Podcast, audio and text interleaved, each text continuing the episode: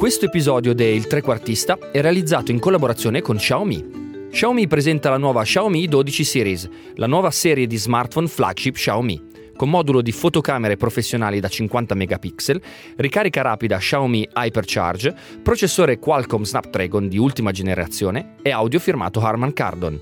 Xiaomi 12 Series e il trequartista insieme per dominare la scena.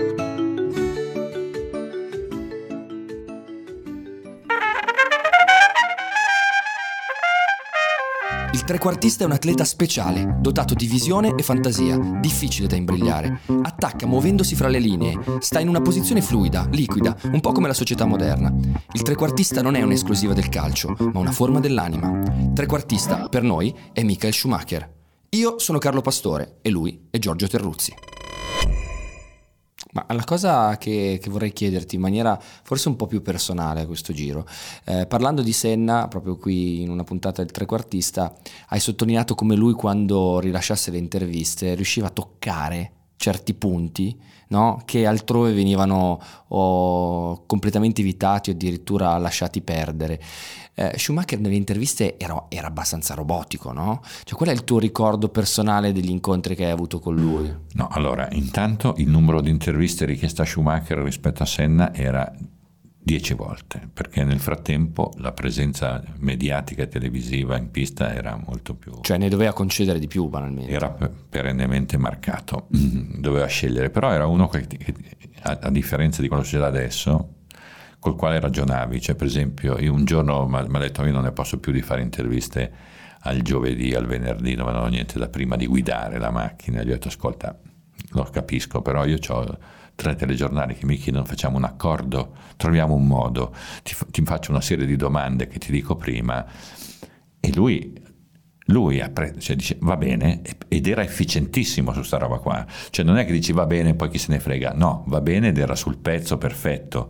Cioè era uno una volta mi ricordo abbiamo chiesto di mm, perché anche lì tra le tante richieste lui e Sabine che era la sua assistente leggevano e sceglievano. No? Per esempio, una volta gli abbiamo chiesto di presentare, cosa che poi hanno fatto in tanti, tutti i suoi uomini della squadra al Mugello durante i test gli ho spiegato in 5 minuti cosa doveva fare. Dice: Va bene, ha preso il microfono con Renzo Casalino, cameraman, dietro, è entrato nel box, ha fatto una cosa meravigliosa, buona la prima, perfetta, con un po' di italiano spiegando questo come si chiama, cosa fa. Questi non sapevano niente, peraltro, stavano lavorando, girando dalla parte giusta senza mai impallarsi. Cioè, perfetto. Col... perfetto. Cioè, era uno che anche lì, anche lì, piuttosto diceva no ma quando diceva sì, non quel sì era la vittoria. Facciamo. Quando diceva sì la faceva al 100%. Su alcuni temi glielo dovevi dire prima, figli. Per esempio una volta io ho saputo che suo figlio aveva gio- giocava a hockey, Mick aveva cominciato con l'hockey, gli ho detto non possiamo fare una domanda, ho detto, mm, sì, ma do una risposta breve su questa cosa. Non vole... lui non voleva parlare tanto dei figli. Una volta sono venuti i figli quando erano piccolini alle corse, venivano, ma non voleva, chiedeva prima, diceva per favore, no, non, non, non riprendete, non fate.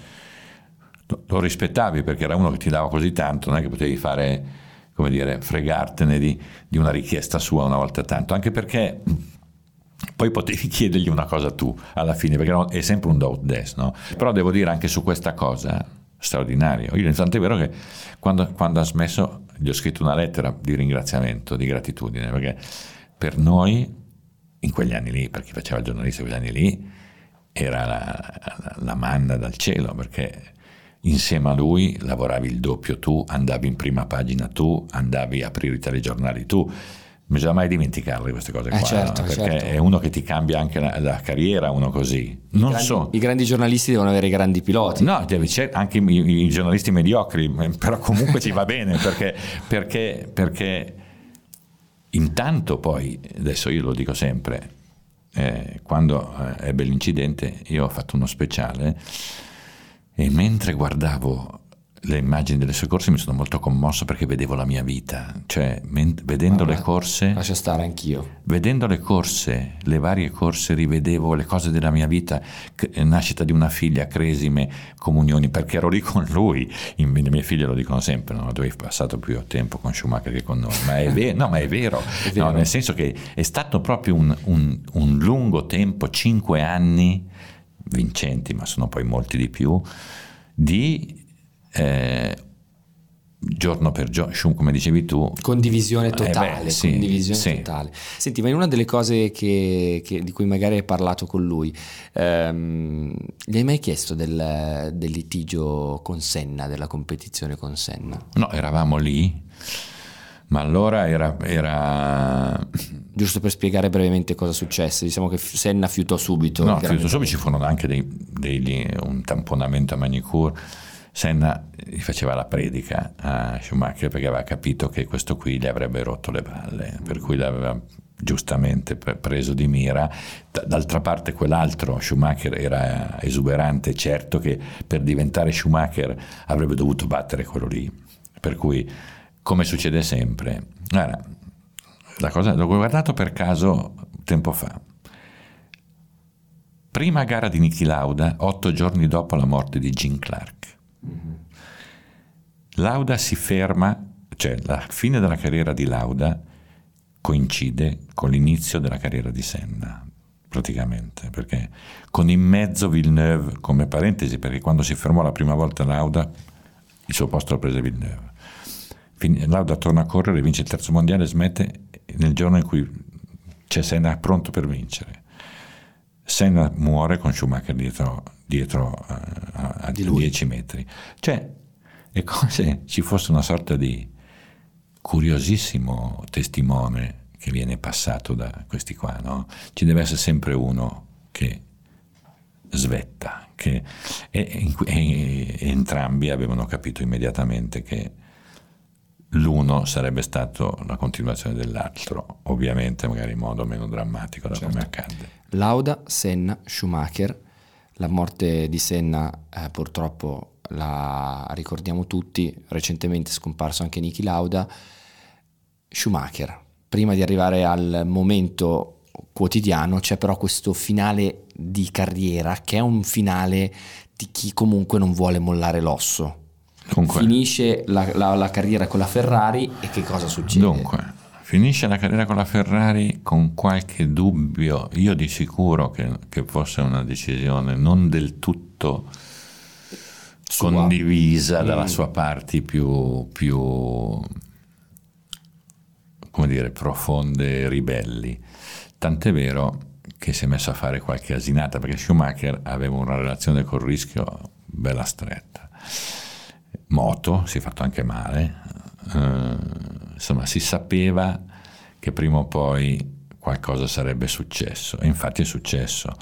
È successo con la Mercedes, cosa che ha fatto andare in bestia molti, il tradimento, con addirittura un gesto, secondo me una cazzata, cioè quello di farlo una specie di spot con la Mercedes eh, rossa eh, a Maranello addirittura, insomma qualche errore di, di Comunicazione. Sì, ma era la sua parte in- inarrestabile che ha avu- ha avuto in quel momento lì un'opportunità con la Mercedes. Era anche una restituzione rispetto al mondo tedesco Che lui sentiva di dover fare. che forse sentiva di dover fare, che certamente era richiesta, no? perché lui è sempre stato un tedesco prestato o comunque rapito, rapito dal- dall'Italia, dalla Ferrari.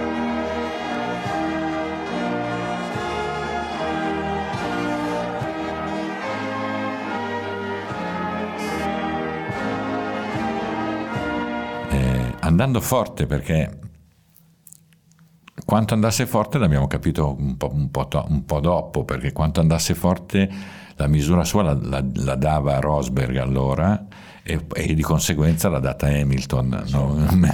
Quindi insomma andava forte. Quindi in qualche maniera potremmo dire che in questa ipotetica timeline fatta eh, la staffetta è Lauda, Senna, Schumacher, Hamilton. Eh beh, eh beh, po' sì. Anche perché gli ha preparato la macchina da Eh un certo sì. punto di vista. Sì, gli ha preparato la macchina, comunque era, era quello lì. l'ambito che avrebbe dato a, a Hamilton il definitivo regno dei cieli, no? un titolo con la McLaren e poi dopo sono arrivati quattro con la, con la Mercedes. Senti, ma... Eh, Ross Brown dentro ancora una Ross volta. Brown dentro, Lauda nel team.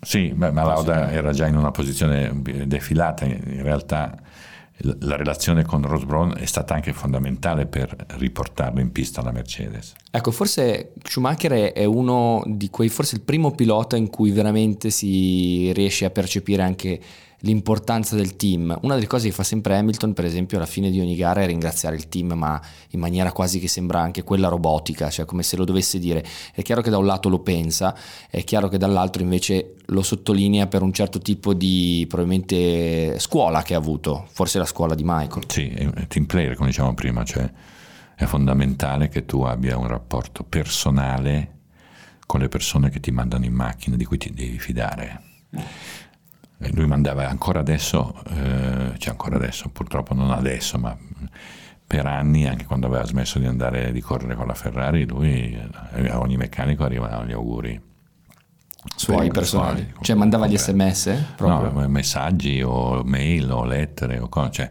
era uno molto attento a queste cose qui a fine anno con dei regali particolari. Ma lo faceva in maniera, eh, secondo te, veramente autentica o lo, o lo, faceva perché in realtà sapeva che questo avrebbe migliora, migliorato le performance del team. È la stessa cosa con le lacrime, per esempio, che fece quando raggiunse le stesse vittorie di Senna. Molti dissero: Ma sono vere oppure no? Ma dai, ma no. Cioè, intanto queste qui la tua, diventa la tua famiglia perché cioè, non dimentichiamoci, ma allora, se io incontro un giornalista che fa la Formula 1 tedesco, canadese, con il quale non ho particolari rapporti in, in pista. Se lo incontro per, in, per, strada a Milano, sembra la festa del, del Capodanno, cioè, mm-hmm. ci, no, c'è una condivisione di condizione, sei in giro per il mondo, sei in giro, la tua casa diventa le persone che sono attorno a te. No. Per cui questa cosa non, è, non c'è niente di finto, secondo me, anzi c'è una cosa proprio di umanità ABC solidarietà, compagnia contro la solitudine. Eh, non, non, mi rifiuto di pensare che uno pianga per finta, non aveva nessun bisogno no, di piangere per finta Schumacher. Certo, in, in un momento in cui tutti noi eh, ricordavamo Schumacher come l'invincibile, come il campione assoluto, il campione che è riuscito a superare anche dire, l'onta del tradimento eh, da parte dei tifosi della Ferrari, eh, l'uomo che è bravo a giocare a calcio, che ama eh, fare sport, l'uomo di famiglia, improvvisamente arriva la notizia che però qualcosa è successo. That's right. Michael Schumacher is in the hospital following a skiing accident and coming up on World Sport we will have the latest 29 eh, dicembre 2013 una, una, battuta di agenzie sulle quali mm, non capivi che tipo di rilevanza potesse avere la notizia. Um, fino a che ho sentito nel tardo pomeriggio Jean Alesi e mi ha detto guarda che è una cosa molto seria, aveva parlato con Todd, è una cosa molto grave. E eh sì, era una cosa molto grave. Sembrava un, sembrò a me un, un, come un conto del destino che ti segue, non ti becca, non ti becca, non ti becca e poi ti frega in un giorno in cui sei a guardia abbassata mentre sci con tuo figlio a Natale, no? in, in, un modo che potrebbe accadere a, a ciascuno di noi, una stupidata. È, è una cosa abbastanza curiosa, è una cosa abbastanza dolorosa, quasi inaccettabile per certi versi, perché è presente sempre, ma è assente eh, Schumacher eh, con tutto un cote di speculazioni in questi anni, di balle. No? È una famiglia che si è comportata molto bene, secondo me. Io sono molto legato a quella famiglia lì, molto rispetto anche per sua moglie che ha, avuto la forza di fare, di gestire una situazione altamente drammatica, eh, proteggendo dove c'era da proteggere, eh, muovendo anche il denaro in funzione di un una condizione che richiede assistenza molto complessa e quotidiana e, e quindi una, una nostalgia è abbastanza curioso, loro hanno speso e spendono un sacco di soldi per la sicurezza, no? perché hanno sempre qualcuno che manda su un drone per fotografarlo mentre lo portano fuori, non lo so. Ma la verità è che non esiste nessuna fotografia di eh, Schumacher dopo l'incidente. Quindi ogni immagine che abbiamo noi è quella di un uomo vincente, sorridente, tonico, straordinariamente felice.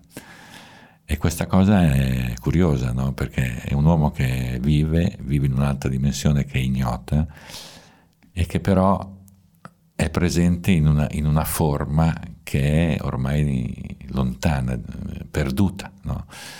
E questo fa tenerezza, fa nostalgia, però ci, ci, costringe a pensarci su continuamente, perché ogni volta, ogni, ogni, momento è buono per ricordare una cosa, una corsa, un anniversario, una vittoria. In più c'è suo figlio che corre, che in qualche modo porta in, macchina la, porta in pista la macchina del papà, che ha la Ferrari anche lui. Insomma, con un destino da Formula 1 ovvio, perché uno che si chiama così fa il pilota, pur essendo molto diverso da suo papà, per tante cose, perché ha preso più dalla mamma, per carattere, cioè uno che ha un, una tempistica diversa, però insomma è come se da una parte ci fosse continuamente, dall'altra parte non abbiamo più, più abbiamo soltanto lui per com'era. La sua assenza fa venire voglia di evocarlo sempre. Tra l'altro, eh, non so se condividi questo parallelismo, però il figlio era dietro di lui sugli sci mentre lui poi ha avuto l'incidente, un po' come lui era dietro Senna. Ah sì.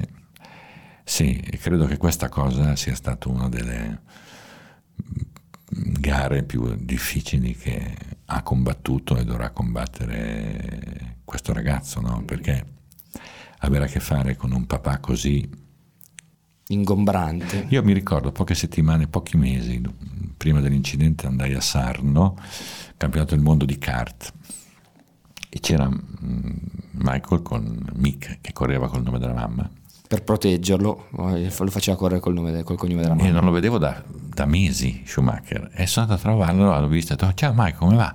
E lui mi ha detto subito ma guarda lì, indicando il figlio, ma è diciottesimo, non ha capito come fare le curve. Cioè, mi ha detto guarda Stella che anche se faceva l'idraulico gli avresti, rotto, rotto, le balle, eh sì, mi raccomando, si è messo un attimo a ridere ma era talmente coinvolto sulla cosa del figlio, per cui figurati no, quanto sto ragazzino, sto bimbo aveva a che fare con un, non solo il babbo, perché questi, molti bab, papà seguono o accompagnano la carriera del figlio, ma questo qui non era un papà normale. Era, era eh, eh, sì. E poi all'improvviso questo papà diventa un uomo ferito, è un uomo dolente. No? Io dico sempre che secondo me Michael forse ha aiutato di più, o almeno altrettanto, suo figlio in questi anni, no? perché gli ha dato un, un controcampo della gioia del successo, ma anche della forza, dello stare al mondo, utilissimo per completare una, una formazione. Sì. Senti, ha vinto il suo Mick Schumacher, il figlio, ha vinto il suo primo Gran Premio Formula 2, F2, corretto? Sì. Vinto bene, sì, vinto bene, è la, la gara 2 dove premiano l'ottavo di gara 1, insomma c'è, c'è n'ha da fare di strada, no? come diceva Ma Sandro la Gamba. Speranza? No, la speranza è che cresca, mi sembra uno molto riflessivo, uno molto per bene, in gamba, eh, uno a posto mentalmente. Poi non si sa mai con questi ragazzi, non si sa mai, perché devono, hanno, ognuno ha bisogno del suo tempo e poi devi vedere cosa fanno quando sono davanti e devono fare corsa di testa con quelli forti di dietro. Molti auguri, ma è presto. Eh, abbiamo veramente comunque un grande bisogno di Schumacher, qualsiasi, qualsiasi esso sia, no? da un certo punto di vista. Il vuoto che ha lasciato, perlomeno in Italia, perché in Inghilterra con Hamilton non hanno di, sen- di questo sentimento, ma almeno qui ce n'è, ce n'è abbastanza. No, è, è, perché no, poi non, non ci sono più stati tempi di, da vacche grasse così. No? Io dico sempre, fa bene la Ferrari a investire su Leclerc, perché dovessero azzeccare la macchina, questo qui è un altro che può far decollare una passione collettiva, perché sembra un figlio venuto bene, no? un, un, un, altro che ha una luce tutta Diversa. sua, tutta sua. Grazie Giorgio. Grazie a te. Mi piacerebbe sapere dove sei, quali pensieri, quali parole, i gesti, le emozioni nel guardare ed ascoltare i figli che crescono e si battono pure loro. Mick che corre e rincorre il suo papà con modi e tratti simili a quelli della mamma. Una vita a rischio, un rischio assurdo, una fregatura a guardia abbassata, sciando a Natale. Da allora, e sono anni ormai, ci siamo separati pur restando uniti. Il codice è muto, è un mistero che chiede sospensione e pietà, silenzio e rispetto, anche se in tanti, in troppi, sono lì a spiare, bisbigliare, sparare sciocchezze, strumentalizzare ogni scampolo di assenza. Sei cambiato, sarai invecchiato, qualche filo bianco, le rughe che portano i giorni mentre appari e ricompari per come sei stato e resti, forte e felice, dentro un incedere travolgente. Shumi, ecco, per tutti e per sempre, anche se Shumi non c'è più. C'è un uomo ferito, una persona che più ci somiglia, alle prese con fatiche formidabili quanto le gioie, con le intermittenze dell'esistenza, che sono aspre per tutti, prima o poi.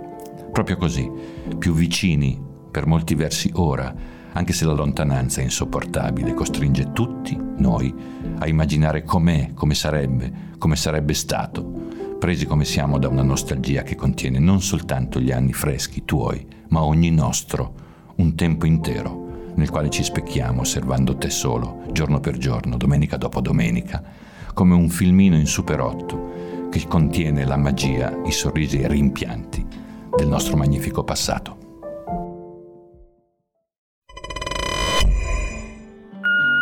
Sicuramente tradimento e un po' di dispiacere vederlo tornare in Mercedes, ancora di più vedendo vedendolo tornare con quel casco rosso che aveva, quindi sicuramente questo ogni volta che lo si vedeva sicuramente era un bel colpo al cuore, però alla fine devo dire che eh, è uno di quei fuoriclasse a cui si perdona tutto, facendo un paragone calcistico, voglio dire, chi è che criticherebbe Roberto Baggio per essere passato dall'Inter al Milan alla Juve?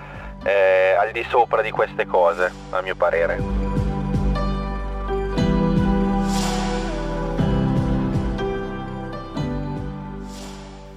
Continuate a seguirci, iscrivetevi al podcast sul sito iltrequartista.com, ascoltateci su Apple Podcast, Spotify, Google Podcast e lasciate le vostre recensioni. Seguiteci sui nostri canali Facebook, Twitter e Telegram e se volete partecipare attivamente alla realizzazione del podcast iscrivetevi al gruppo Telegram. Avete sentito Carlo Pastore? Giorgio Terruzzi. Il Trequartista è un progetto 731 Lab da un'idea di Alessio Albano.